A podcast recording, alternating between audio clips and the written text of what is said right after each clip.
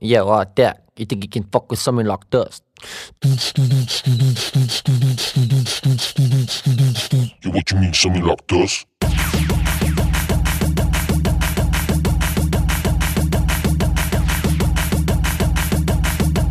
Yeah, that's Puff. Jelani, do that thing.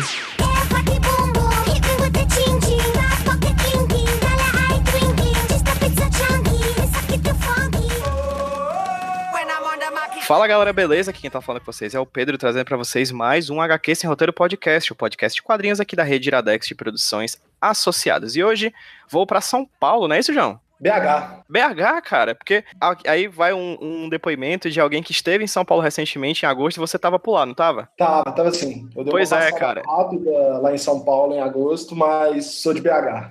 Pronto, cara, é porque eu estava em São Paulo e eu te vi na Monstra. E eu, cara, aquele é o João, aí eu, eu só passei, assim. Eu devia ter me apresentado, né, na verdade. Pois é, então. Total. Mas fica aí a dica. E depois a gente se, apre se apresenta pessoalmente, porque agora estou conversando digitalmente pela internet com o João. Simplesmente isso, João. J-A-O, tio. João, para quem tá ouvindo a gente, quem ocasionalmente não conhece o seu trabalho, não conhece você, se apresenta, fala aí pra quem tá ouvindo quem é o João. Primeiro eu queria agradecer aí pela, pelo espaço, Pedro. Bem legal participar aqui do, do HQ Sem Roteiro. E queria mandar também um alô pro pessoal que tá ouvindo a gente. Eu sou o João, né? Eu é, sou quadrinista, tem mais de 10 anos né, que, eu, que eu produzo minhas histórias em quadrinhos. É, já lancei o livro Baixo Centro pela editora Miguelin. É, em 2016 eu lancei a revista Parafuso Zero e agora eu estou com um projeto no Catarse para poder fazer a expansão do universo Parafuso Zero, né, a Parafuso Zero Expansão, que está que tá lá no projeto de financiamento coletivo no Catarse. E é isso, assim, além desses, desses trabalhos mais recentes, eu já, já participei já de muitas antologias, né, como o MSP 950, é, da Panini, né, Participei também do Imaginários em Quadrinhos, da editora Draco, e também do Pequenos Heróis, que foi escrito pelo Estevão Ribeiro, e eu fiz uma da, eu desenhei né, uma das histórias desse livro. E para guiar o nosso papo de hoje, gente, eu vou usar algumas informações que estão aqui no Catarse do Parafuso Zero Expansão. Para quem está ouvindo a gente já sabe, todos os links que a gente citar aqui durante o papo vão estar tá no post desse podcast lá no site do iradex.net. Eu vou seguir essa linha que você escreveu aqui, esse texto de apresentação do, do, do, do Catarse, ponto a ponto, para a gente ir especulando, falando um pouquinho sobre todas as questões que envolvem o Parafuso Zero, que, caramba, é um, é, pode ser um, um, quadrinho de 68 páginas que está vindo por aí, mas ele tem muita coisa, são muitas questões que você tenta abordar nessas 68 páginas. Primeiro, João, antes mesmo da gente falar sobre expansão, vamos voltar um pouquinho no tempo e fazer a pergunta que eu faço para todos os quadrinistas que vêm aqui pro HQS Roteiro Podcast. Como tudo começou, cara? O que, é que você lia quando você era mais novo? O que foi que aconteceu com o passar do tempo que você deixou de ser somente um leitor de quadrinhos para você ser um produtor de quadrinhos? Bom, eu sempre desenhei, né? Eu acho que, que isso é uma coisa que todo mundo faz, assim, quando é criança e tal. Eu, quando criança ainda, um dos meus sonhos, assim, objetivo de vida vida e tal, virar arquiteto, por conta dessa questão de, de gostar de desenhar e tal. Mas aí o tempo foi passando e eu conheci né, as histórias em quadrinhos e,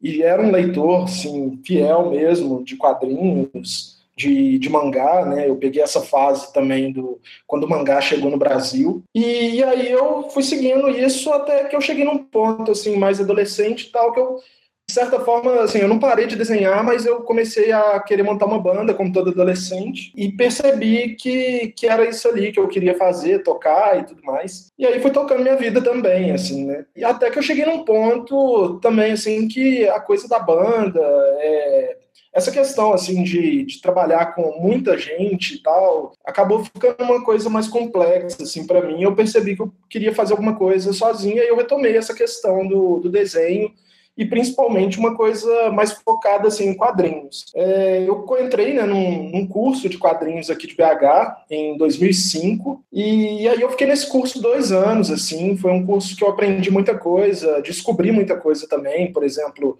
é, o Moebius foi um, um autor que eu conheci a partir desse curso.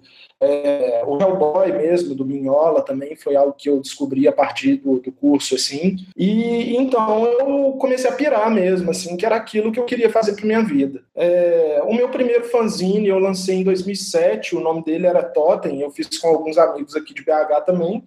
e desde então eu nunca mais parei. Já focando um pouquinho mais no começo, você falou que participou de muitos quadrinhos com coletâneas. Esses quadrinhos como coletâneas foram bacanas pro teu processo criativo? Antes de você chegar a fazer um trabalho seu, participar de coletâneas com histórias mais curtas, é, qual foi a importância desses trabalhos na tua carreira, assim? Cara, foi, foi muito importante, eu acho, assim, porque, primeiro, eu tinha uma necessidade de buscar uma voz própria, assim, no meu trabalho, sabe? Então, ao fazer histórias curtas, isso permitiu que eu não entrasse mesmo numa, numa uma espécie de bolha, né? Que normalmente quando a gente vai fazer um livro maior, a gente entra, e aí você entra nessa bolha e você só vai ver os resultados algumas vezes até anos depois, né? E, e aí que você vai poder mostrar para as pessoas e receber críticas em relação ao seu trabalho. Eu acho que as histórias curtas, para mim, elas tiveram um significado importante nesse sentido, assim, porque é, foram, foi um, um, período longo, assim, que eu estava basicamente é, produzindo histórias curtas, mas eu sempre tinha retorno, tanto da, da crítica especializada, quanto de, do público mesmo, as pessoas que estavam lendo esses livros, é, faziam contato comigo para falar sobre essas histórias. Então eu acho que foi bem importante nesse sentido, para construir uma espécie né, de construção de, de voz mesmo dentro do quadrinho. É, o Baixo Centro, né, que foi lançado em 2015, foi meu, minha primeira história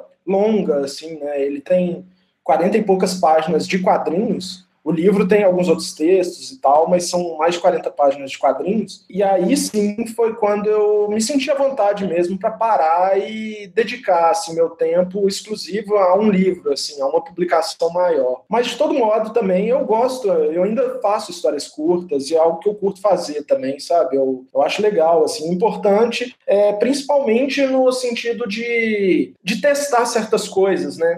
Por exemplo, em, em 2016 eu fiz a série As Aventuras de Flores o Bárbaro, que saíram três volumes e cada volume era um, uma página só, assim, mas que, que tinha uma, já uma experimentação na linguagem, tinha alguns elementos ali que eu estava afim de testar na época. Então eu acho que é isso. As histórias curtas elas servem para mim muito nessa questão de teste, de laboratório mesmo, enquanto os livros é quando eu já, já defini uma coisa maior na cabeça e sinto que eu posso dedicar um tempo maior, assim, para fazer, sabe? Perfeito, João. E no caso, você chegou a citar duas coisas que eu gostaria de pontuar em momentos diferentes dessa conversa. Primeiro, o experimentalismo, a gente vai falar um pouquinho dele sobre já já, porque é uma coisa, é um conceito muito importante pro quadrinho que você tá lançando agora no Catarse, né, no financiamento uhum. coletivo. E a outra, o outro palavra era o Baixo Centro, que foi o primeiro trabalho mais longo que você fez, no caso, uma história em quadrinhos mais contínua, né, mais, com, com mais páginas, etc. Sobre o que, o que trata o Baixo Centro? Bom, então, o, o, Baixo Centro, ele é uma, uma história que se passa aqui em BH, né, na região do, do Baixo Centro de Belo Horizonte. É, ela é uma história muda, em que tem dois personagens que estão correndo por essa região, assim. É, no livro, eu não deixo, eu não mostro, assim, porque, qual é o motivo desses personagens estarem é, correndo ali por essa região, mas eles vão, é uma história de aventura, né? E aí eles vão, a ação do livro, ela vai, vai sendo feita a partir de outras outros personagens assim que vão entrando na história e começam a correr atrás desses protagonistas. E aí isso vai virando uma bola de neve assim sabe? É,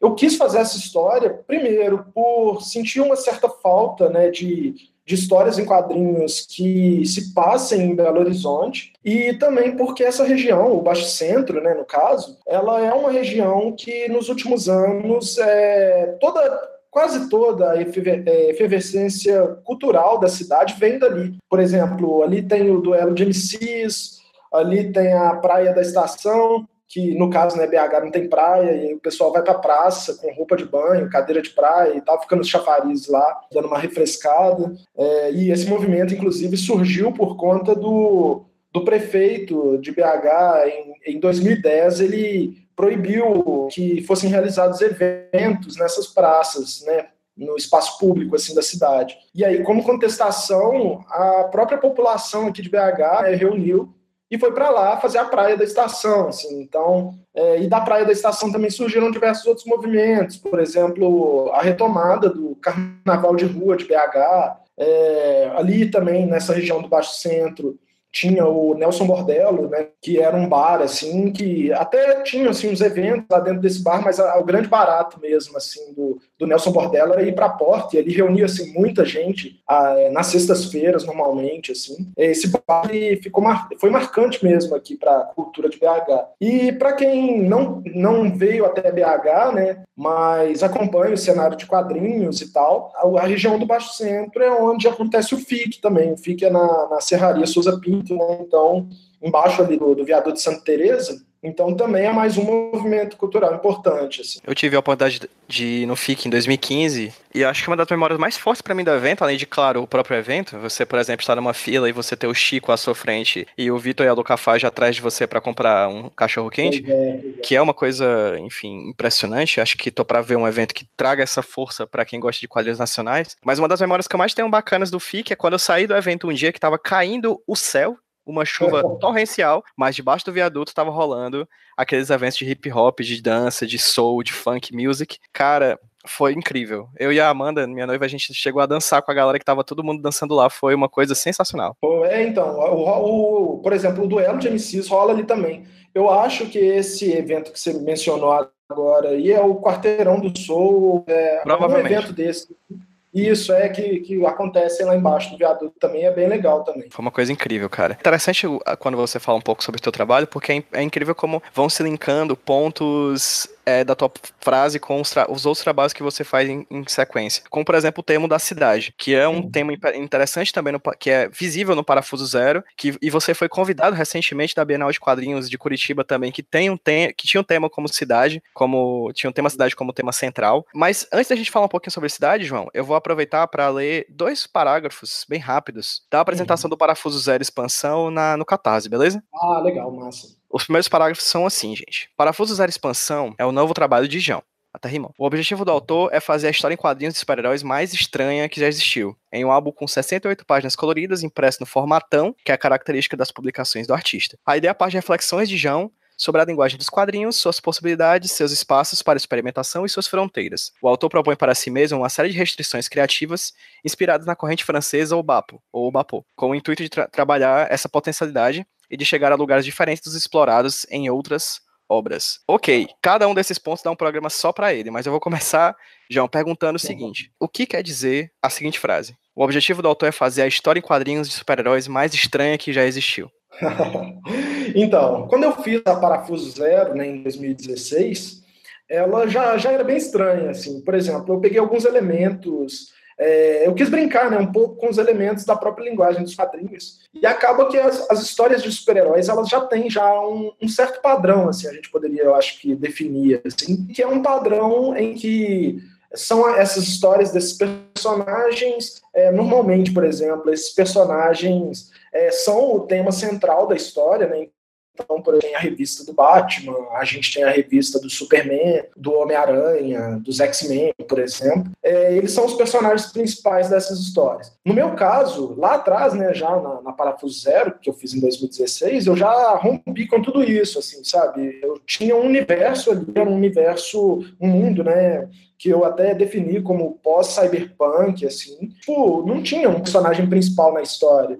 A história, inclusive, eu até brinco que eu, sei lá, rompi com todos os manuais de roteiro, assim, que, que as pessoas, normalmente escritores e tal, escrevem, que falam que você tem que desenvolver um personagem, que ele tem que ter motivações e, e, tudo mais, assim, eu resolvi romper com tudo isso e criar uma história em que os personagens fossem mais ou menos como peças em um tabuleiro, para mim, assim, sabe? E que, inclusive, até a gente poderia remeter um pouco ao Game of Thrones, assim, que é algo que eu já, já assisti bastante, assim, hoje em dia eu não, não assisto mais, mas foi algo que eu acompanhei, assim, também. A partir desses elementos, né, da linguagem dos quadrinhos também, que eu entrei, que era o Obapô, né, também, que era criar restrições criativas para mim. Então, eu conto essa história da Parafuso Zero toda em uma esquina apenas, assim, com uma câmera estática que de vez em quando é, tem algum close e tal, mas a, a, é sempre a história inteira se passa em uma esquina. Então, ali eu já, já acredito que eu estava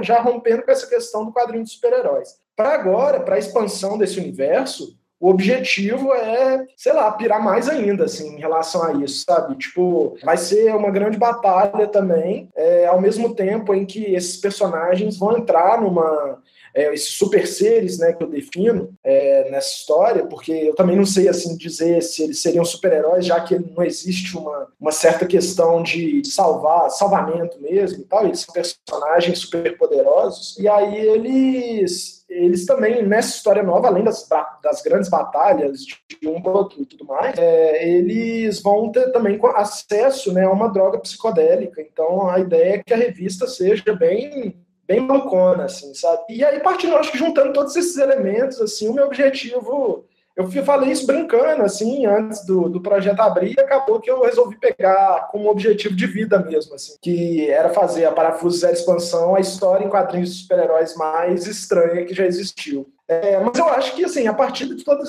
esses elementos e para os ouvintes também que quiserem acessar o projeto lá no Catarse e dar uma olhada, eu acredito que estamos no caminho certo para conseguir esse objetivo, né? O que, que, você acha? Olha, eu acho que tá. Tanto que no Catarse tem um link para você ler né? A Parafuso Zero, que é a revista anterior a essa que você tá lançando no Catarse, né? Esse eu li antes da gente começar esse papo. E é muito estranho, brother.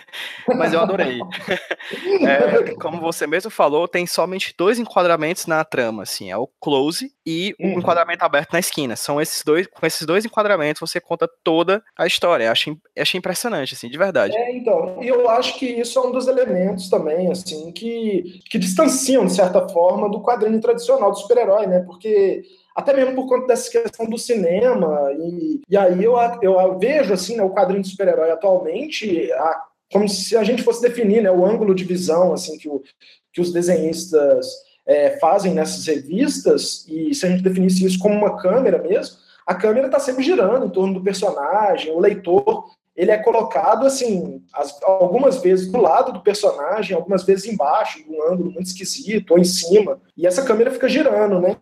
É, esse foi um dos pontos também, assim, que eu quis romper assim com esse quadrinho e deixar a câmera bem estática, até para criar um certo sentimento de monotonia, assim, sabe? Tipo, então, tá rolando uma briga, uma briga cheia de elementos, cheia de poderes, mas ao mesmo tempo o leitor tá meio distante ali, vira uma coisa meio monótona e ridícula ao mesmo tempo, assim. Perfeito, João. E mesmo que você esteja fazendo um quadrinho que procura desconstruir as construções já de quase uma centena de anos de quadrinho de super-herói, de certa forma, quando você desconstrói alguma coisa, você também acaba mostrando com esse movimento uma certa importância dessa coisa que você está desconstruindo, né? E o imaginário dos super-heróis é muito forte na, no, mundo, no, no, mundo dos quadrinhos, dos quadrinhos, tanto que existem pessoas que até hoje confundem super-herói com a própria linguagem dos quadrinhos. Para ti, João, qual a importância que os quadrinhos super-heróis tiveram para você e qual é a importância que você vê hoje do super ser, do super-herói, nesse mundo de quadrinhos, de narrativas, enfim, no mundo que a gente vive hoje? Bom, então, o quadrinho de super-herói, na verdade, eu até, assim, quando eu era adolescente ali, assim, eu tentei acompanhar essas histórias, assim,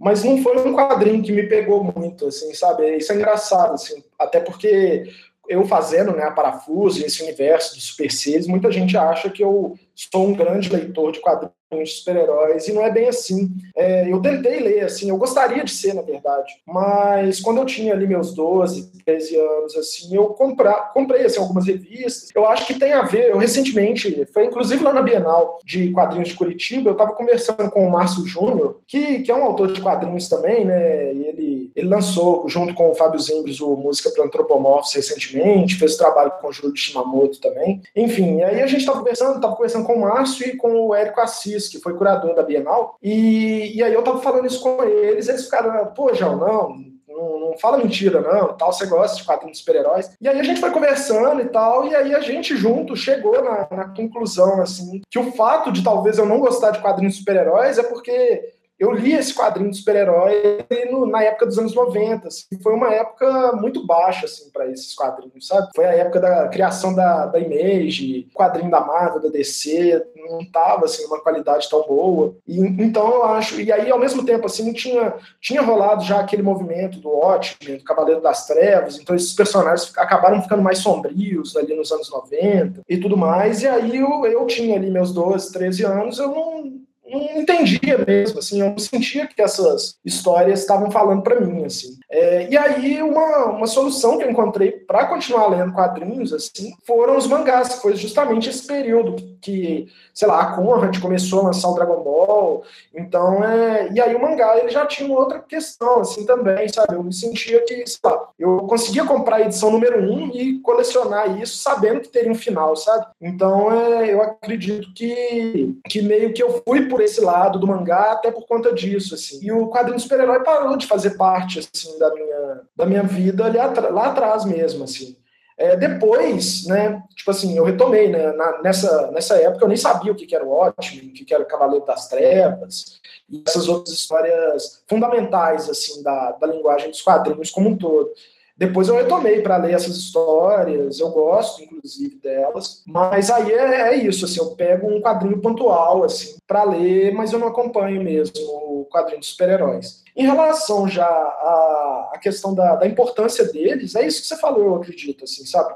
É, em muitos casos, assim, o quadrinho do super-herói, ele é confundido com a própria linguagem mesmo. Tem pessoas, eu acredito, até por conta do, do cinema, né, esses filmes que têm saído e tudo mais, que confundem, assim, sei lá, às vezes quadrinhos é super-herói e Mônica assim, sabe? Talvez. E só isso, isso por si só, na verdade, já demonstra a importância desse tipo de quadrinho dentro do mercado como um todo, sabe? É, eu acho massa, assim, o que, o que o pessoal, principalmente atualmente, assim, tem feito, trazer, ao tentar diversificar mesmo esses personagens, trazer diversidade, né, para essa essas histórias, é, representar minorias, eu acho que, que isso é bem importante, assim, que eles estão fazendo, até porque eles também atingem um público muito grande. E eu acho importante que pessoas, é, sei lá, que negros é, se ve, vejam né, em histórias de super-herói, que mulheres também se vejam em histórias assim.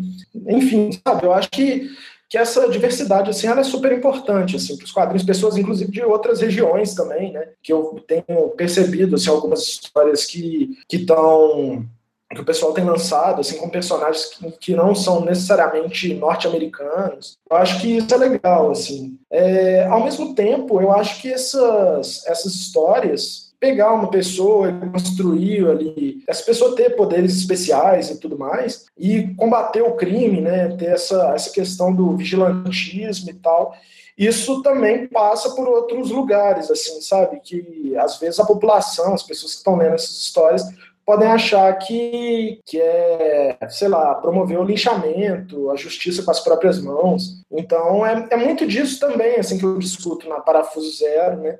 Tanto na que foi lançada em 2016, quanto nessa que está em financiamento coletivo agora pelo Catarse, são temas assim que eu tenho tratado. Tem dois lados assim nessas histórias e que eu acho que esse filtro mesmo e a própria a própria edição, né, esses editores, principalmente das grandes editoras, eles têm que se atentar para isso o público leitor, eu acho, também tem que, tem que se abrir né, e perceber que é, certas histórias estão querendo transmitir uma mensagem que talvez não é uma mensagem muito humanitária mesmo, sabe?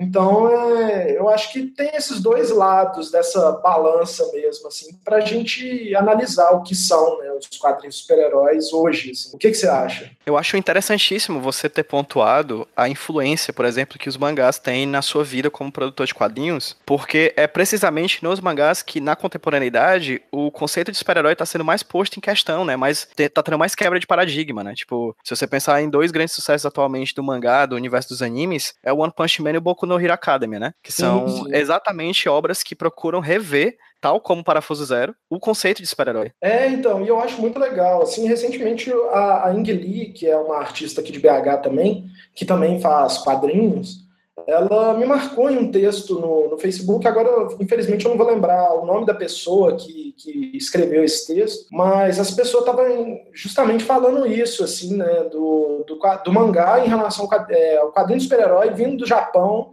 em comparação com o quadrinho de super-herói feito nos Estados Unidos. O que as pessoas colocavam é que, tipo, o super-herói lá no, no, no mangá, ele muitas vezes é tratado como um, um, trabalhador como qualquer outro, assim, e eu fiquei, assim, eu parei para pensar, né, eu já conhecia, no caso, esses mangás que você citou aí, mas eu não, não tinha me aprofundado neles, assim, e aí eu achei impressionante, assim, achei muito legal, assim, essa, essa visão mesmo do, do quadrinho japonês em relação aos super-heróis, assim. E acho que, que sim, é uma, uma contestação importante de ser feita também. Continuando no papo, ainda focado no texto que está aqui no Catarse do Expansão, do Parafuso Zero Expansão, fala aqui que é um álbum com 68 páginas coloridas, impresso no formatão que é característico nas publicações do artista. Primeiro, o que é o formatão? Segundo, o que esse formatão representa como característica nas suas publicações? Bom, então, o pessoal tem brincado, né, que é o formajão. É, então, esse...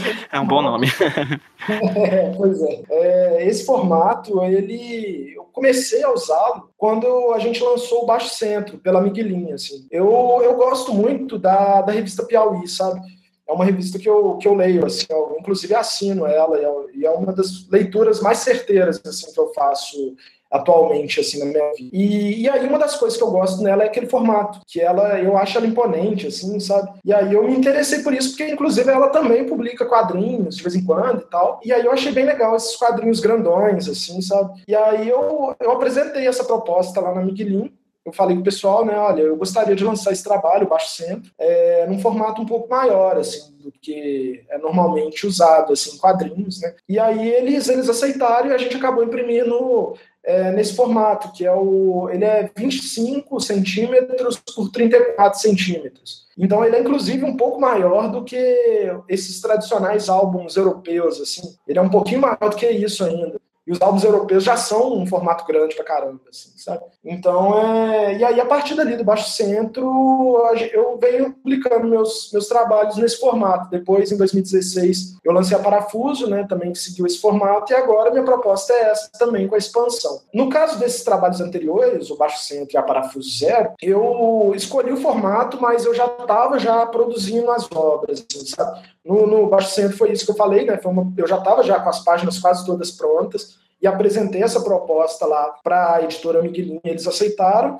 No caso da Parafuso Zero, eu estava produzindo já a história, mas eu não sabia se eu ia conseguir é, lançar esse trabalho nesse formato, assim, porque ele foi feito de forma independente. Como eu mesmo financiei, eu não sabia se eu ia ter condições né, de imprimir nesse formato, então eu fiz de uma forma que se eu imprimisse um pouquinho menor, não perderia tanto assim em relação aos detalhes e tudo mais do desenho. É, no caso agora da Parafuso Zero Expansão, a ideia é a primeira publicação que eu estou fazendo já pensando é, nesse formato, sabe? A ideia é ter muitos detalhes, ter muitos elementos assim para potencializar essa leitura nesse formatão, assim, acho que vai ficar bem legal, assim, o que eu, o que eu tenho feito tem me, me gerado uma expectativa grande, assim, para ver esse trabalho impresso, sabe? Outro termo que já foi falado, inclusive, nessa conversa que a gente está tendo, e que tem aqui também no, no, no Catarse, na página do Catarse do Parafuso Zero Expansão, é o termo OBAPO. Você chegou a falar bem por cima o que é o BAPO, mas uhum. você poderia, por favor, é, falar um pouquinho mais sobre o que é essa escola, o que é essa corrente francesa, o Obapo? O, o Obapo, ele surge a partir do, de uma série de restrições que os escritores franceses fizeram ali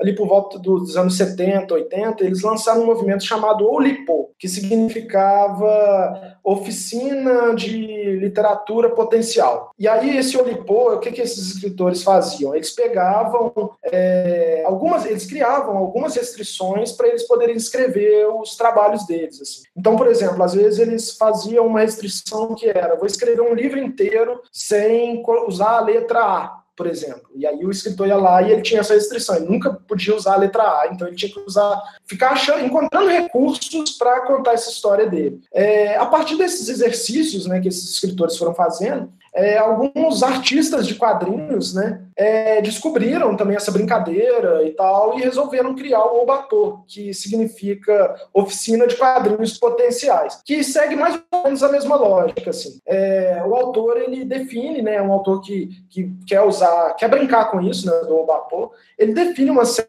de restrições para ele e aí ele segue é, a partir criando um trabalho a partir de restrições assim. E aí, tipo, por exemplo, existem algumas restrições, né? É, sei lá, você fazer um quadrinho que não tem balões de fala, você fazer um quadrinho que não tem texto algum, isso, isso já são restrições. Mas também tem gente que faz coisas sei lá, é, por exemplo, o Pedro Franz, né, o autor, ele é brasileiro também, ele fez um quadrinho que ele não usava, sei lá, o rosto né, das pessoas, não podia ter uma figura ali um rosto mesmo, sabe? E aí ele construiu uma história em quadrinhos inteira sem mostrar um rosto. Ou então, no meu caso, né, na Parafuso, que tem essa restrição do lugar, ao mesmo tempo que tem a restrição de não ter texto, a história, já tem algumas outras restrições ali também. Enfim, o Obapo é isso, é uma série de restrições que você cria para potencializar a linguagem. muitas vezes, inclusive, os trabalhos ganham leituras muito maiores, assim, do que se não restringir, sabe? Eu tenho gostado de tanto de produzir quanto de acompanhar esse movimento, mas em relação a isso, eu acho que, de certa forma, potencializa muito mais os quadrinhos e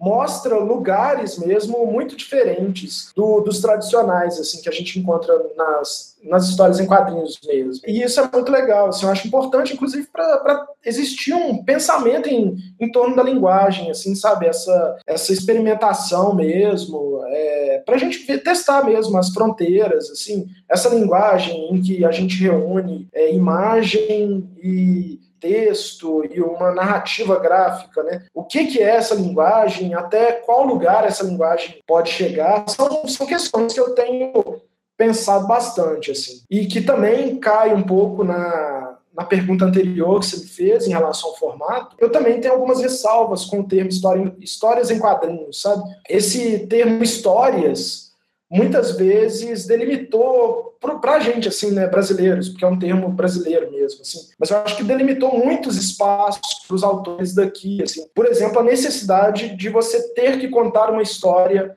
a partir dessa linguagem, sabe? É essa linguagem que eu ultimamente tenho usado narrativa gráfica ou é, arte sequencial, né, do UIs, enfim, é, eu acho que são termos que contemplam melhor, assim, essa, essa linguagem. Porque histórias em quadrinhos, além do histórias, ainda tem o quadrinhos, que é uma coisa no diminutivo. E aí eu, é, igual eu falei, né, que eu ia retomar a questão da pergunta anterior, é porque eu quis fazer esse formato grandão justamente para brincar com isso, das histórias em quadrinhos, sabe? É, por exemplo, nos meus trabalhos, os quadrinhos são bem grandes, assim. E isso é, de certa forma, um jeito de incomodar, assim, as pessoas que muitas vezes pegam ali aquele trabalho e acham que é um trabalho que não vai ter uma profundidade, que não vai ter é, alguns elementos que outras linguagens, como a literatura, como a música, trazem para as pessoas. E em relação a isso, né, das histórias em quadrinhos, eu acho que é isso. Muita gente menospreza essa linguagem por conta do, do, da própria definição, né, que ela é feita aqui no Brasil. Então, aí muita gente, assim, sei lá, acha que é isso, que quadrinhos são super-heróis ou quadrinhos são Turma da Mônica, mas que uma história em quadrinhos nunca vai ter uma relevância, relevância de um romance, por exemplo, de literatura, sabe? Eu gosto da ideia do Bapo e da experimentação como um todo, assim, nos quadrinhos, inclusive, sei lá, é, quadrinhos abstratos, porque eu gosto de entender quais são as possibilidades dessa linguagem para a gente descobrir mesmo, assim, até onde ela pode chegar. E eu acredito que ela pode chegar tão longe como qualquer outra linguagem artística, sabe? E aí eu acho que, que é isso, a, a importância desse tipo de, de obra, né? E de experimentação. Perfeito. Você chega a realizar oficinas também focadas nesse, nesse conceito do OBAPO de restrição? Sim, sim. Em janeiro desse ano, eu promovi uma, um laboratório, na verdade, que foi é, não foi bem uma oficina, foi mais parecido com uma residência artística. Assim. É, eu reuni, eu e mais 12 artistas aqui de BH, né? Foi uma coisa que eu construí e criei, mas aí eu chamei. Quer dizer, eu abri uma inscrição que artistas, né, de BH é, fizeram inscrição e, entraram para participar junto comigo. A ideia era o laboratório de quadrinhos potenciais. E aí a gente reuniu durante três dias para produzir em conjunto, assim, que é uma coisa que eu estava sentindo muita falta aqui em BH, principalmente, assim, é, que artistas pudessem sentar junto para poder desenhar e trocar ideias, trocar experiências. E foi um, o resultado foi muito legal, assim, sabe? Tipo, inclusive ele vai se transformar na, na Parafuso 1, a Parafuso número 1. É, que é uma outra revista também que eu vou lançar em breve, assim. Mas enfim, esse esse laboratório, o que eu achei mais interessante dele foi, foi essa questão da produção em conjunto e a gente foi delimitando alguns criando né, restrições para todos os participantes. assim. Então a gente fez história em quadrinho em que tinha repetições de cenário, igual eu fiz na Parafuso Zero. A gente fez história em quadrinhos que o, o artista podia usar um quadrinho apenas e tinha que contar, contar uma história a partir daquilo. É, teve uma, um exercício assim que eu achei muito legal também, assim que teve resultados muito interessantes, que foi eu pedi para todo mundo fazer uma história em quadrinhos como se nunca tivesse lido uma história em quadrinhos. Então a ideia assim é você tem o um conceito, é imagem é, construindo uma narrativa, talvez usando texto, mas assim, eu gost, gostaria que você construísse uma história em quadrinhos como se você nunca tivesse lido uma história em quadrinhos, se você não soubesse o que é uma história em quadrinhos. E aí saíram resultados bem interessantes também. Eu acho que é mais isso, assim, inclusive nessa questão de oficinas, eu acho bem importante porque eu também aprendo muito com isso, sabe? Com a experiência das pessoas que estão fazendo, independentemente se elas já são autores que já publicaram um trabalho, já tem um tempo aí no mercado, ou se são iniciantes mesmo. Sempre eu acho que existem possibilidades assim com essas pessoas que que inclusive me ajudam a perceber mesmo e eu aprendo com elas, sabe? Perfeito, João. Focando um pouquinho mais no Parafuso Zero Expansão, cara.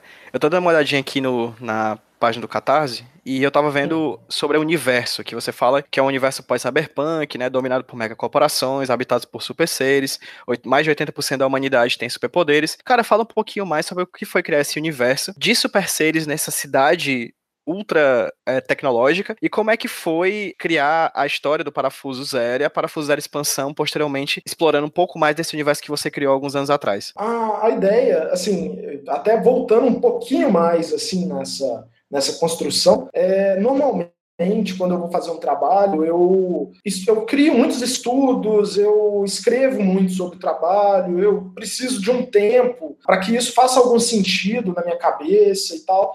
Então, meus trabalhos, assim, meus livros e tal, eles exigem mesmo assim uma, um esforço muito grande para serem feitos, assim, realizados. No caso da revista Parafuso Zero, eu parti, é, eu inverti tudo, assim, sabe? Inclusive esse processo de criação meu. Eu tive a ideia, assim, eu vou fazer uma história que é, vai ser um universo cheio de super-herói e eles vão estar tá brigando um com o outro porque eu quero discutir questões como linchamento, justiça com as próprias mãos e vigilantismo. A partir dessa ideia, assim, e dessa, desse insight mesmo. E aí eu construí a história, a história foi feita de uma forma muito rápida, assim, sabe? Eu, eu desenhei do início da história, de eu pensar, né, ter a ideia dela, até finalizar o trabalho e mandar ele para gráfica, eu demorei no máximo um mês, sabe? Então, e, e, nesse meio todo aí teve construção do roteiro, esboço, arte final, cores, diagramação da revista, pensamento gráfico, desenho da capa, tudo, assim, eu fiz tudo em um mês. E, e, aí, assim, eu nunca tinha feito nada desse tipo, assim. Só depois que eu lancei a revista, né, aí o tempo foi passando e eu continuei com essa ideia na cabeça. Ou seja, tudo que vinha antes meus outros livros, né, por exemplo, que eu fiz o roteiro antes, fiquei tendo todos os pensamentos dele antes, vieram depois da Parafuso Zero. E aí eu senti a necessidade de expandir esse universo mesmo, por conta disso, de ter sido tão rápido que eu fiz as coisas, que me veio essa vontade de ampliar, assim, nossa, o que, o que, que teria, quais histórias eu poderia contar nele, é, que eu, porque eu só mostrei um lugarzinho ali, né, uma esquina. O que mais que existe nesse mundo e tudo mais. E aí, pensando nisso, nessa necessidade de construção de cenário, de universo mesmo, que veio a ideia de ampliação e fazer né, essa, essa expansão. Mas as coisas começam bem assim. Aí esse, esse universo, ele eu fui definindo ele, assim, né? Eu peguei ali e eu gosto muito de ficção científica, principalmente ficção científica cyberpunk. Mas aí eu percebi que, tipo assim, esse mundo cheio de super-heróis e tal, não existiria tanta contestação, não teria muito esse lado punk assim da história, sabe? Já é um mundo que já já foi devastado, já devastado digo no sentido de ideais. É, já é um mundo distópico que não tem muita volta. Todo mundo lá, quase todo mundo, né, no caso, tem superpoderes, as pessoas ficam se matando na rua, é, é, um universo extremista mesmo. Eu pensei melhor assim, falei, não, eu acho que essa construção desse universo não é cyberpunk, é pós-cyberpunk por conta disso. O mundo já foi pro saco, assim, já, já era, assim, qualquer tipo de redenção desse universo. Agora ele é basicamente formado por pessoas cheias de superpoderes, é, uma ou outra pessoa que contesta isso, pessoas que estão tentando ter superpoderes, até né, por conta desse universo pós-cyberpunk, essas ideias mesmo. Eu comecei a construir meio que é, esse, esse mundo meio que de neon, né, de letreiros luminosos. É, os carros, eles, eles são carros voadores, assim, apesar deles é, não voarem tipo, para qualquer lado, como se fosse, lá, um helicóptero, mas eles é, flutuando, assim. Enfim, aí eu fui, comecei a construir mesmo esse universo dentro disso. Aí tem uns robôs gigantes também, que é algo que eu também gosto muito, assim, de, de fazer umas máquinas né, de combate. A construção desse universo é muito eu jogando, assim, um, um, tanto de referência, sabe, que eu, que eu tenho no meu trabalho. Eu acho que é, o, é, o, é minha obra que tem mais referências de diversos momentos mesmo do meu, do meu, da minha criação mesmo, assim, né, do, das minhas obras como um todo.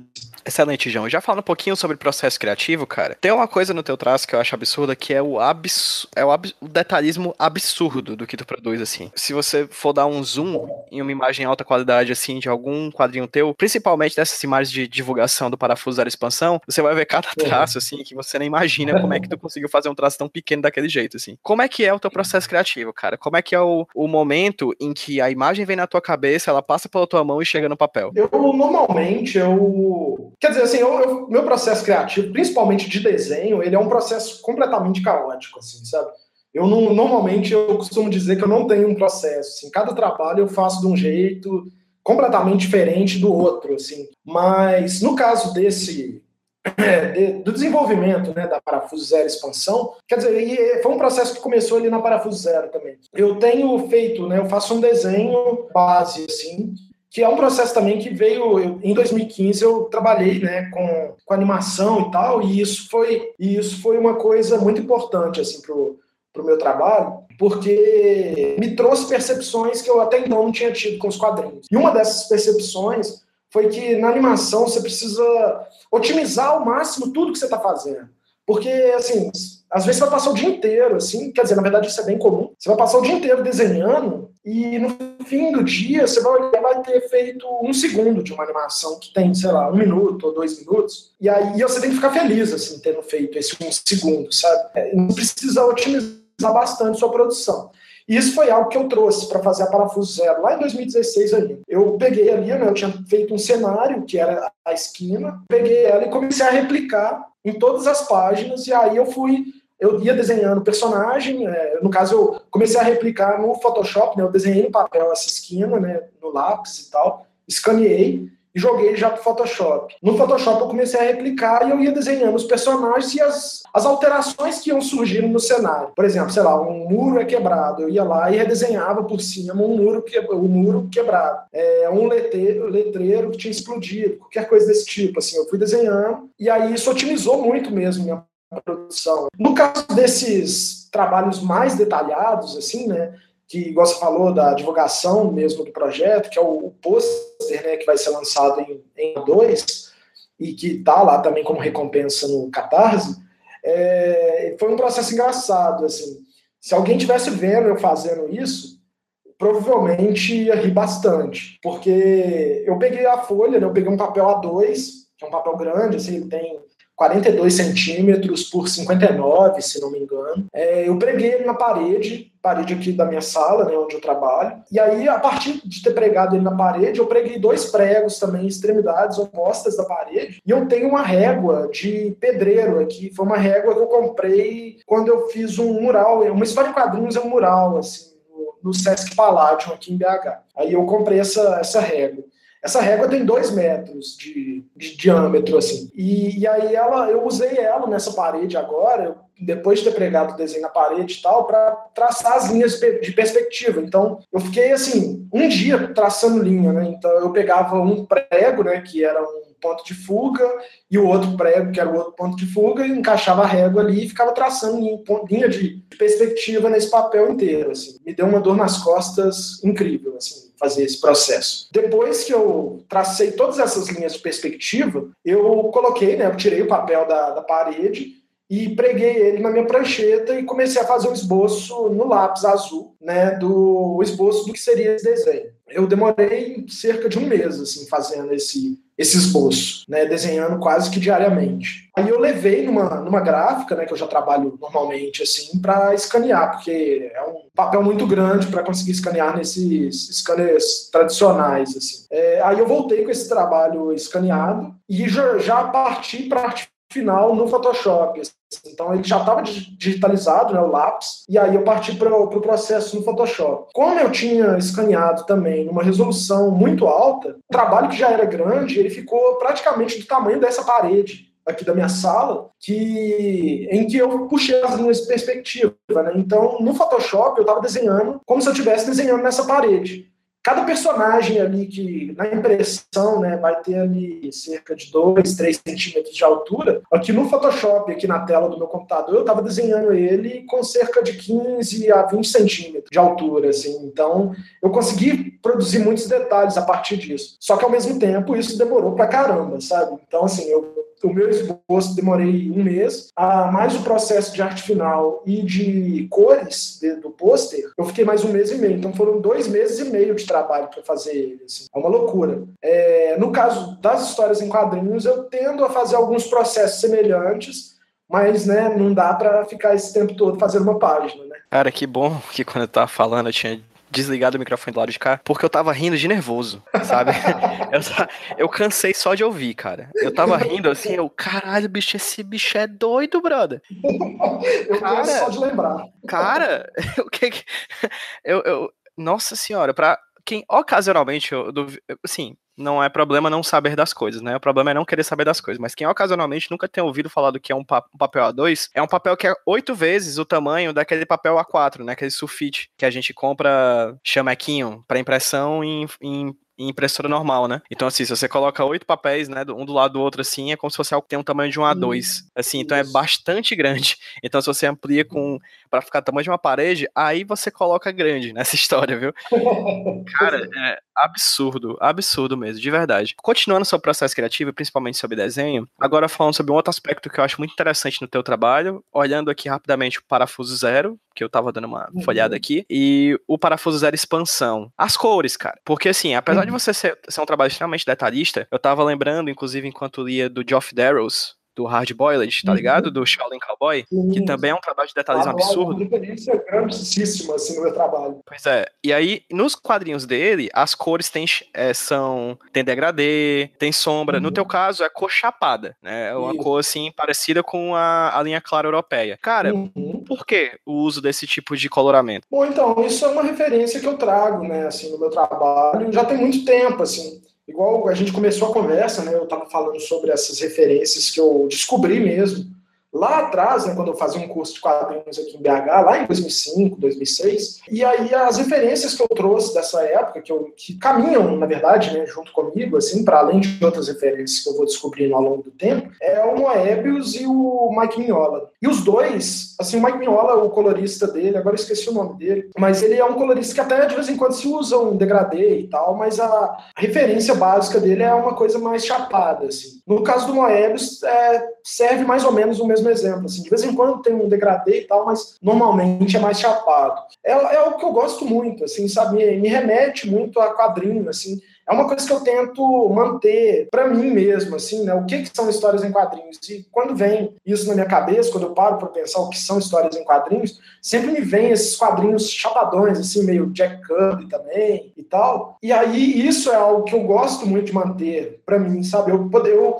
já teve momentos em que eu quase saí disso, mas eu voltei queria, assim, sabe? Tipo, não, quadrinho para mim vai ser isso aqui. Eu quero manter essa visão mesmo do que, que são histórias em quadrinhos, e para mim, histórias em quadrinhos têm essas cores chapadas, assim. Eu sei que é uma coisa meio maluca, assim, e muitas vezes eu falo umas coisas muito nada a ver, mas aí, tipo, é uma coisa que, que eu tento manter no meu trabalho sempre. É, são essas cores chapadas.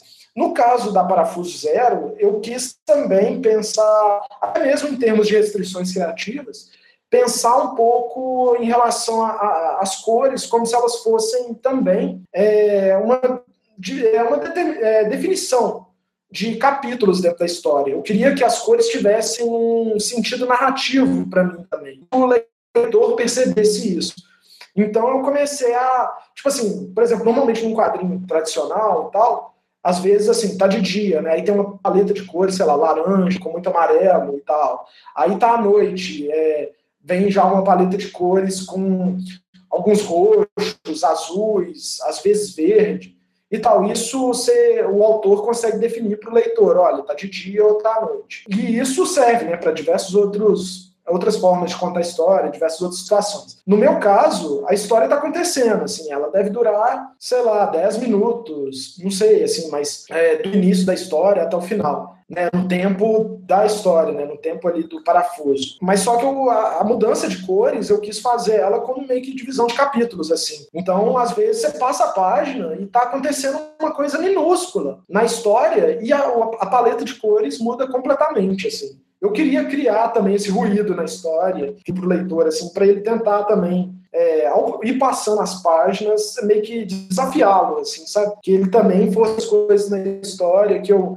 que eu não estava mostrando mais abertamente, ou que ele tivesse uma percepção diferente da história também, que a obra fosse aberta para ele construir junto comigo, sabe? João, uma figura que eu acho que talvez seja interessante a gente pontuar aqui também é a figura do editor, que no caso é o Ramon Vitral, né? O Ramon, para quem tá ouvindo a gente, já participou de um HQS roteiro, o link vai estar no post desse podcast. Ele é um jornalista super influente, muito, muito interessante, conhece muito do mercado nacional de quadrinhos. Ele tem um site excelente, talvez um dos maiores sites sobre quadrinhos do Brasil, que é o Vitralizado. E o Ramon, além de ser editor da Parafuso Zero Expansão, ele também está produzindo conteúdo em torno do, dos conceitos, em torno das coisas que você discute no Parafuso Zero Expansão, não é isso? Fala um pouquinho como está sendo essa produção do quadrinho em parceria com o Ramon e esse conteúdo para além da tua própria obra. O, eu convidei o Ramon para editar esse, esse álbum, primeiro trouxe para mim uma, o conceito dos bookplates, que são encartes, né, que lojas do exterior assim fazem para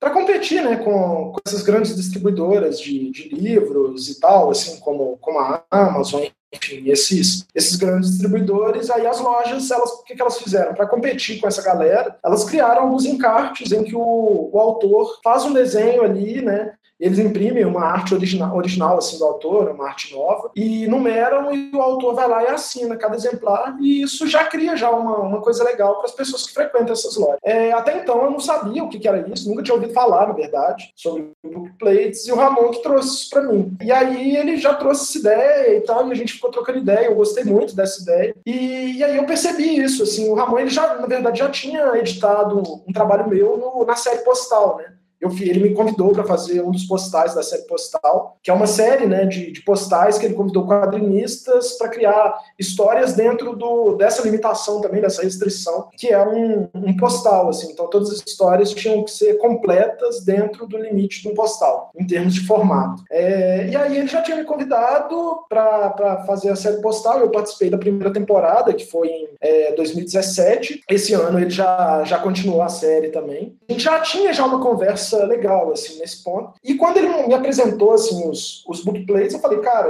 é, o Ramon tem muitos conceitos de quadrinhos aí que eu acho que, que ele pode agregar, sabe, nas coisas que eu estou pensando. E sem contar também que muitas vezes, muitos dos meus trabalhos, eu fiz sem a presença de um editor, assim. E eu tava sentindo falta de ter alguém para poder trocar ideias sobre o que eu tava pirando, para poder conversar, inclusive para poder também receber críticas, é, ver se a coisa está funcionando do jeito que eu tô pensando ou não, me, me sugerir ideias também. Então eu tava já sentindo essa necessidade de um, de um editor trabalhando junto comigo. E aí eu juntei as duas coisas, assim, né? a necessidade mais a ideia que o Ramon tinha é, uma bagagem legal em termos de, de, quadrinhos, assim, que ele poderia é, trazer e agregar mesmo nessa, nessa proposta.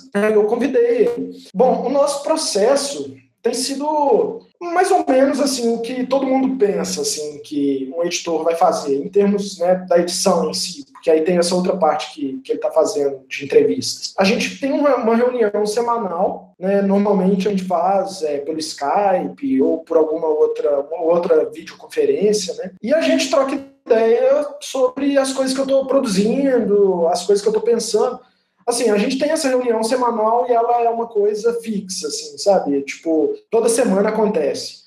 E isso tem sido super legal. Assim. É, no, entre as reuniões semanais, aí a gente tem também uma conversa por e-mail. Assim. Eu, às vezes, termino de fazer uma página ou termino de fazer um desenho. É, a primeira coisa que eu faço ao finalizar é pegar esse desenho e mandar para o Ramon no, no, e-mail. Assim, e falar com ele, cara, saca aí o que, que eu estou fazendo. É, algumas vezes a gente define alguns prazos, né? Ele fala, ah, você vai, é, faz tal coisa tal dia, assim, porque eu acho que é importante. Aí eu já faço à medida que a gente combina. E algumas vezes eu tô na inspiração de criação aqui. Muitas, algumas vezes ele nem está esperando receber alguma coisa assim, da história e eu mando para ele. Eu acho isso legal também. E, e, aí ele pega esse trabalho e aí ele sugere alterações, sugere, tipo assim, ah, é, já que você fez isso agora, para a próxima página ou para o próximo trabalho que você fazer, rola de você fazer isso ou aquilo. E aí a gente conversa também e muitas vezes a gente junta né, todo esse material para fazer essa conversa, essa reunião semanal mesmo. É, esse processo também tem sido muito interessante, inclusive o Ramon,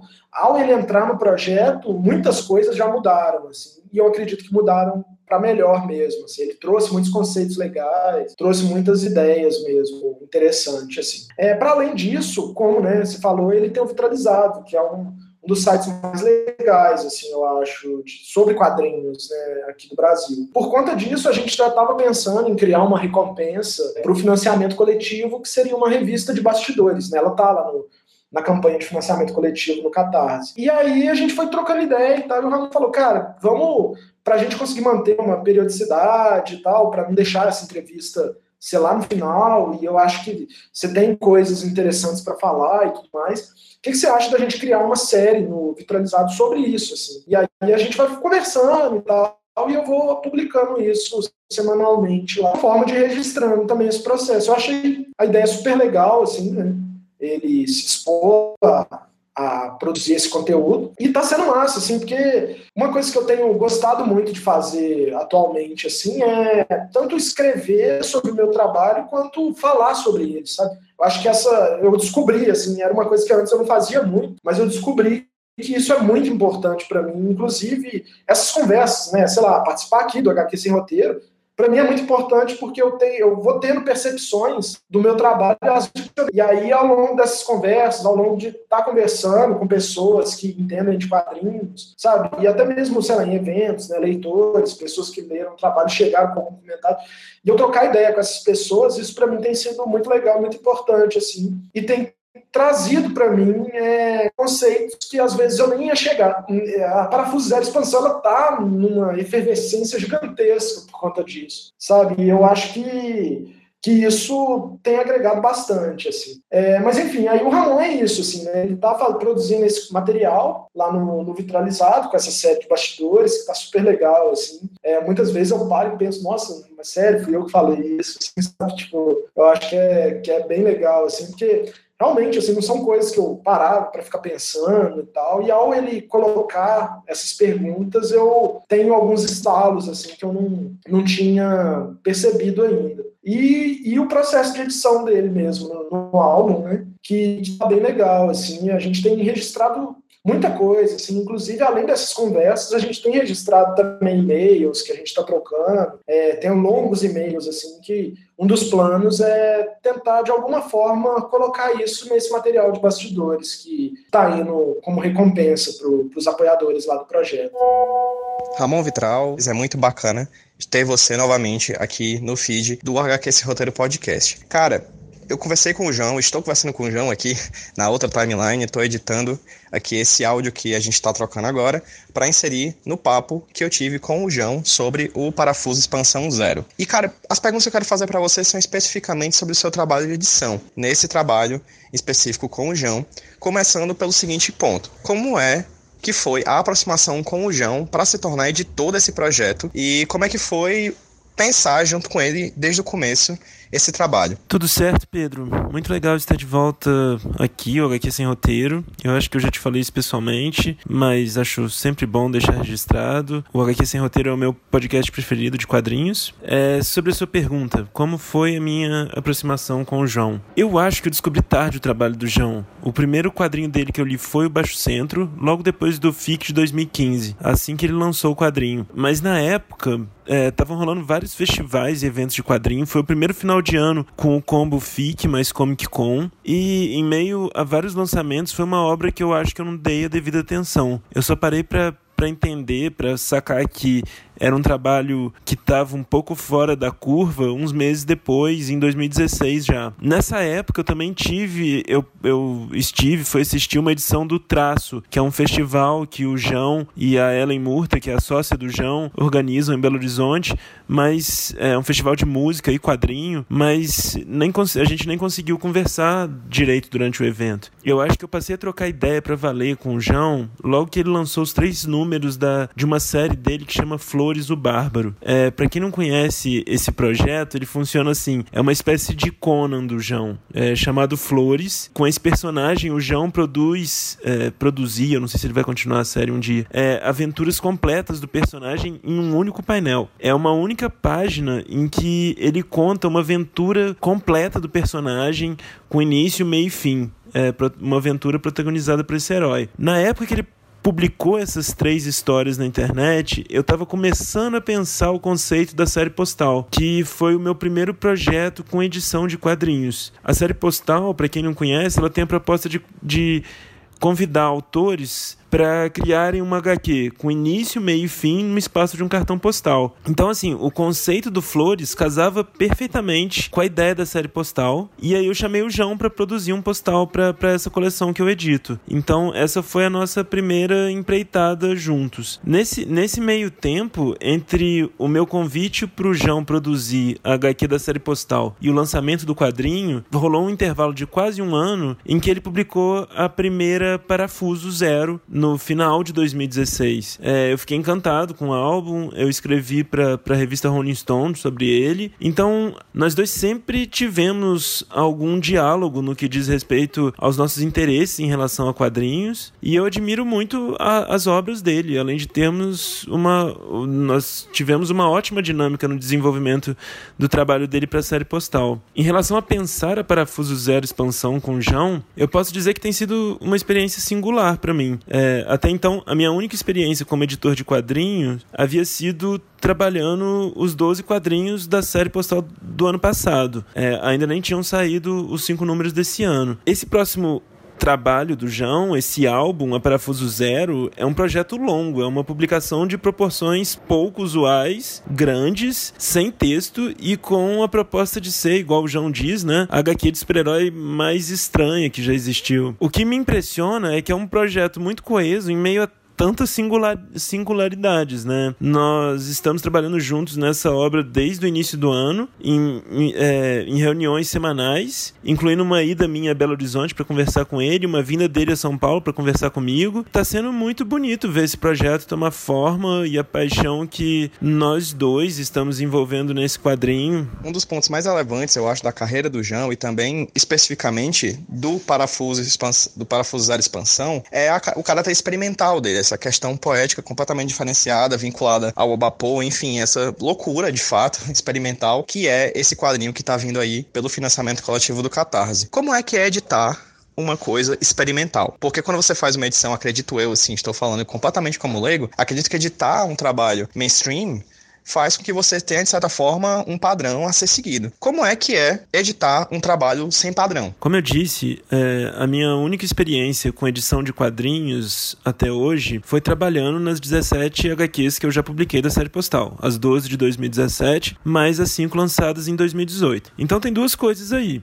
A primeira, eu ainda sou novo e pouco experiente nesse mundo de edição de quadrinhos, e eu também nunca trabalhei em projetos mainstream mais convencionais, como você disse. Até hoje, a minha experiência está limitada a trabalhar em HQs que fujam ao padrão, seja no experimentalismo da série postal ou na Parafuso Zero expansão. Ainda assim, eu acho que a dinâmica do meu trabalho com o João, mesmo sendo esse esse um projeto experimental, a Parafuso Zero um projeto experimental, é, eu acredito que seja a mesma dinâmica de qualquer editor e autor, que é conversa, diálogo e troca de experiências. Nós estamos levando desse jeito desde o começo e eu estou muito orgulhoso e satisfeito com o que, o que a gente já construiu até aqui. E por último, mas não menos importante, o Parafuso Expansão Zero fez você também produzir uma série de conteúdos extra páginas do quadrinho, fazendo entrevistas com autores nacionais que fazem quadrinhos autorais de super-herói e também algumas entrevistas com o próprio João para o site, para o seu site, o Vitralizado. O que que fez você, qual, o que foi que te instigou na obra do João, nessa proposta do trabalho do João, a fazer esse trabalho extra gigantesco que vai para além das páginas do quadrinho. Cara, que loucura esse monte de conteúdo, né? Eu acho que essa é uma parte do projeto que vem muito de mim e da Ellen, sócia do João na Puro e responsável pela comunicação do, do projeto e da campanha no Catarse. É, as entrevistas com os quadrinistas foram inclusive ideia da Ellen e do João. Eles me chamaram a atenção para essa onda recente de quadrinistas com projetos autorais relacionados aos super-heróis e nós três batemos as perguntas juntos e eu corri atrás da galera. Já a série Parafuso Zero, expansão Bastidores, que eu publico toda segunda no blog, ela vem do meu interesse em saber o que está por trás das ideias e reflexões relacionadas ao desenvolvimento de quadrinhos que eu gosto e do trabalho de autores que eu admiro. Assim como você, Pedro, o que eu mais gosto como jornalista focado atualmente em cobrir quadrinho, é trocar ideia com autores de projetos extraordinários. Essas minhas conversas semanais com o João, nas quais a gente conversa, fala sobre a edição do projeto, eu acho que elas são muito especiais e para ficarem limitadas a, a, a, a nós dois, sabe? Pra, seria um desperdício se só eu e o João tivéssemos acesso a esse conteúdo. Essa parte do conteúdo que eu estou produzindo para o blog surge daí. Mas assim, tem, tem mais. É, eu, eu, eu acho que o meu trabalho no Vitralizado, eu acho que como o seu trabalho no HQ Sem Roteiro, é, é prestação de serviço. E prestação de serviço é, é jornalismo ao pé da letra. É, é mostrar quem faz, como faz, por que faz. E assim como todo o conteúdo do meu blog, eu faço porque eu não consigo não fazer. Porque eu acredito que conteúdos como essa série de bastidores sobre o quadrinho do João é, precisam ser lidos, junto com a HQ dele, né? É óbvio. Aproveitando que você já falou sobre as recompensas, cara, vamos falar um pouquinho sobre o projeto do Catarse. Eu ouvi o HQ Sem Roteiro Podcast, eu vi um dos textos do Ramon, eu soube agora do Parafuso Zero Expansão, que ele tá na, no Catarse. Como é que eu posso apoiar o projeto? E o que é que eu vou ganhar apoiando o projeto? Bom, então, o projeto está no www.catarse.me barra parafuso 00 por extenso, expansão, tudo junto, né? Quem quiser entrar lá para dar uma olhada. O projeto, inclusive, eu pensei né, em construir uma campanha de financiamento coletivo, porque para eu, eu queria que a expansão atingisse lugares é, maiores do que simplesmente fazer um livro, sabe? E aí o, a ideia foi que o financiamento coletivo também fizesse parte dessa expansão. As pessoas que agora descobriram o projeto e vão entrar lá para ver. O que, que elas podem encontrar lá? Tem o álbum impresso, tem, ah, quer dizer, tem PDFs do álbum, PDF da, o PDF da Parafuso Zero de 2016 está disponível lá para qualquer um que entrar. É só ir lá que, e procurar lá no projeto que a edição está disponível para leitura online. Mas enfim, voltando. Aí a gente tem, o leitor pode, pode adquirir PDFs do, do álbum, e tal, do pôster. Tem o, o álbum impresso, que vai, vai ser lançado nesse formato, né, que a gente falou aí, é 25 por 34 centímetros, vai ter 60 colorido, vai ser uma, uma publicação bem legal, assim, bem especial. Além disso, tem o pôster da campanha, que é esse que eu falei, né, que eu fiquei demorei horrores aí para fazer, tive que desenhar é, na parede e tudo mais. Tem também uma outra recompensa, é porque assim, eu piro muito o, o álbum, ele, a ideia, pelo menos inicial, é a gente fazê-lo no grampo. Assim, eu gosto muito desse conceito de revista. E só que eu entendendo o lado de que algumas pessoas gostam de comprar o trabalho para pôr na estante e tal, depois de ler, né? É, eu criei uma recompensa que eu chamei de escudo de força, que ela é como se fosse uma luva pro, pro álbum, que inclusive dá para encaixar é, a revista Parafuso Zero também, a de 2016, e aí essa luva vai ter uma lombadinha, então ela é um, um, papel bem grande, assim, vai ter uma história em quadrinhos dentro, um desenho legal do lado de fora, na parte externa, e aí ele vai, vai servir né, para esse leitor colocar, guardar mesmo as publicações né, do universo Parafuso Zero na estante. É, junto com essa recompensa do escudo de força, tem também a revista de bastidores, que é isso que a gente está falando nesses processos, além né, dessa longa entrevista que o Ramon tem, tem feito comigo, a ideia é registrar lá é, publicar né, nessa, nessa revista alguns e-mails que a gente tem trocado, fotos do, desse processo como um todo, esboços também, né, dos desenhos e tal. É, vai ser um conteúdo bem interessante, assim, inclusive falando também sobre o processo de, de, de, desenvolvimento de tudo, assim, tanto do roteiro quanto do desenho, é, normalmente como é que eu trabalho no Photoshop, a ideia é reunir um, um apanhado de, de coisas, assim, para registrar tudo, todo esse momento. Tem desenhos originais também, tem combos. Quem quiser adquirir, por exemplo, a Parafuso Zero de 2016, ainda tem alguns exemplares lá no,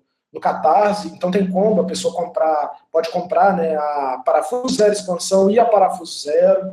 Tem combo também com baixo centro. É, o combo maior que, que vinha com as, é, essas três publicações, ele está esgotado.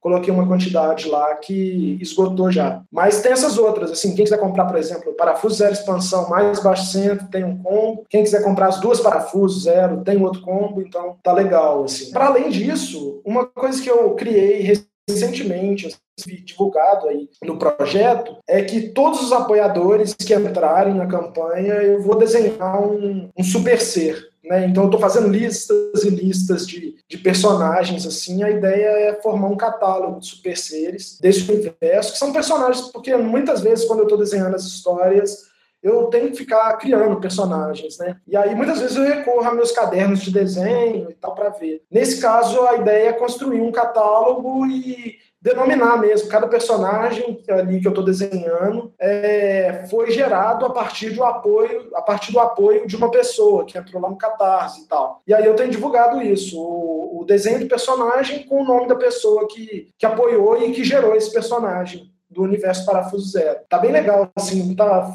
páginas e mais páginas de desenho de, de super seres aqui, mas eu tô curtindo bastante fazer. E, e acho que as pessoas também estão gostando de receber isso como um retorno assim da campanha. É, bom, enfim, é isso. Assim, quem entrar lá tem muita coisa.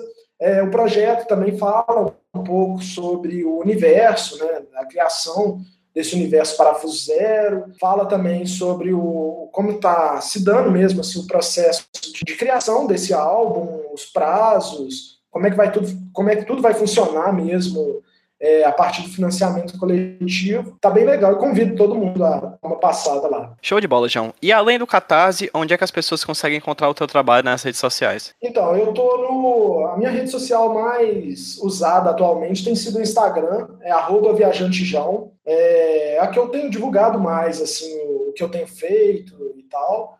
É, mas eu também uso o Facebook, né? Que também é, é facebook.com.br viajantejão, é minha página. Também tem divulgado coisas por lá. Para além dessas duas redes, também a gente tem, porque eu sou um dos criadores da editora Pulo, né, que é o, o perfil que está fazendo o projeto lá no Catarse. Então também tem as redes da editora Pulo, estão no ar também, e também tem divulgado um conteúdo bem legal. É editora é, tanto no Instagram quanto no Facebook. É, então todo mundo também pode acompanhar isso. Inclusive no, no Instagram e no Facebook da editora Pulo, a gente também tem publicado a série Os Super-Heróis e o Quadrinho Autoral Brasileiro. É uma série que a gente fez. O Ramon né, fez algumas entrevistas com diversos autores que estão produzindo super-herói aqui no Brasil, quadrinho autoral assim, super-herói aqui no Brasil. Então tem diversas opiniões sobre isso. Está uma série bem interessante, assim, que vale a pena acompanhar. É, no Instagram e no Facebook, arroba editora Pulo. É isso, aí são esses o, as minhas redes que a gente tem feito por aqui. Gente, para quem ouve HQS Roteiro já sabe, link, o link pro Catarse do, para, do Parafuso Zero Expansão vai estar tá no post do podcast. Todas as redes sociais que o João falou, pessoais e da Editora Pulo, também vão estar no post. Os, o link para as, para as entrevistas que o Ramon Vitral está fazendo para o site do Vitralizado também vai estar no post, vai ter um monte de material lá extra, além desse papo aqui no HQS Roteiro. Eu não tenho como agradecer você ter topado conversar comigo aqui para o HQS Roteiro, foi um papo massa. O primeiro de muitos, espero, espero que aqui é um espaço aberto para quando você lançar mais algum quadrinho novo, algum trabalho novo, fica à vontade para chegar aqui pelo HQS Roteiro, a casa é sua também, e novamente, muito obrigado pela atenção e pela conversa. Valeu demais, viu, Beço, aí pelo espaço. Com certeza vamos falar muito mais aí sobre quadrinhos e sobre coisas legais, como se já fala já no, no HQ Sem Roteiro. Valeu mesmo, abração para você. Queria também mandar um abração para a pessoa aí que, que acompanhou a gente aqui no, nesse papo aí no HQ Sem Roteiro. Todo mundo que acompanhou aí, abração também. E valeu demais, viu? Quem acompanhou né, e animar de apoiar o projeto lá no Catarse.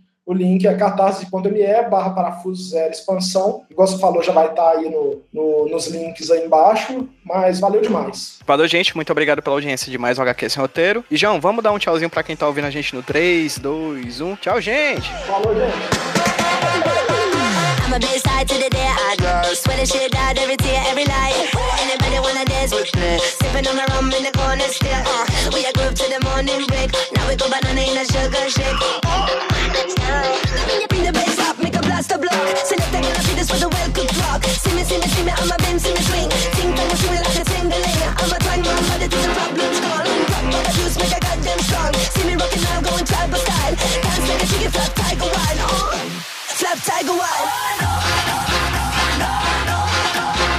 Too original for them party. Them frightened all through them saw me.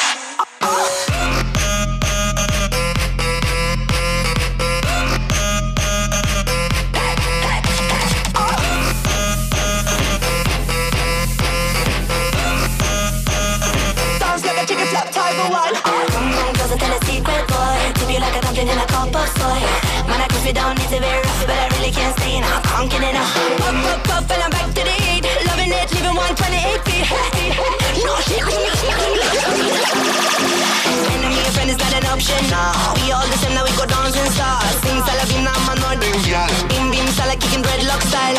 Anti-refugee from a disco ball. May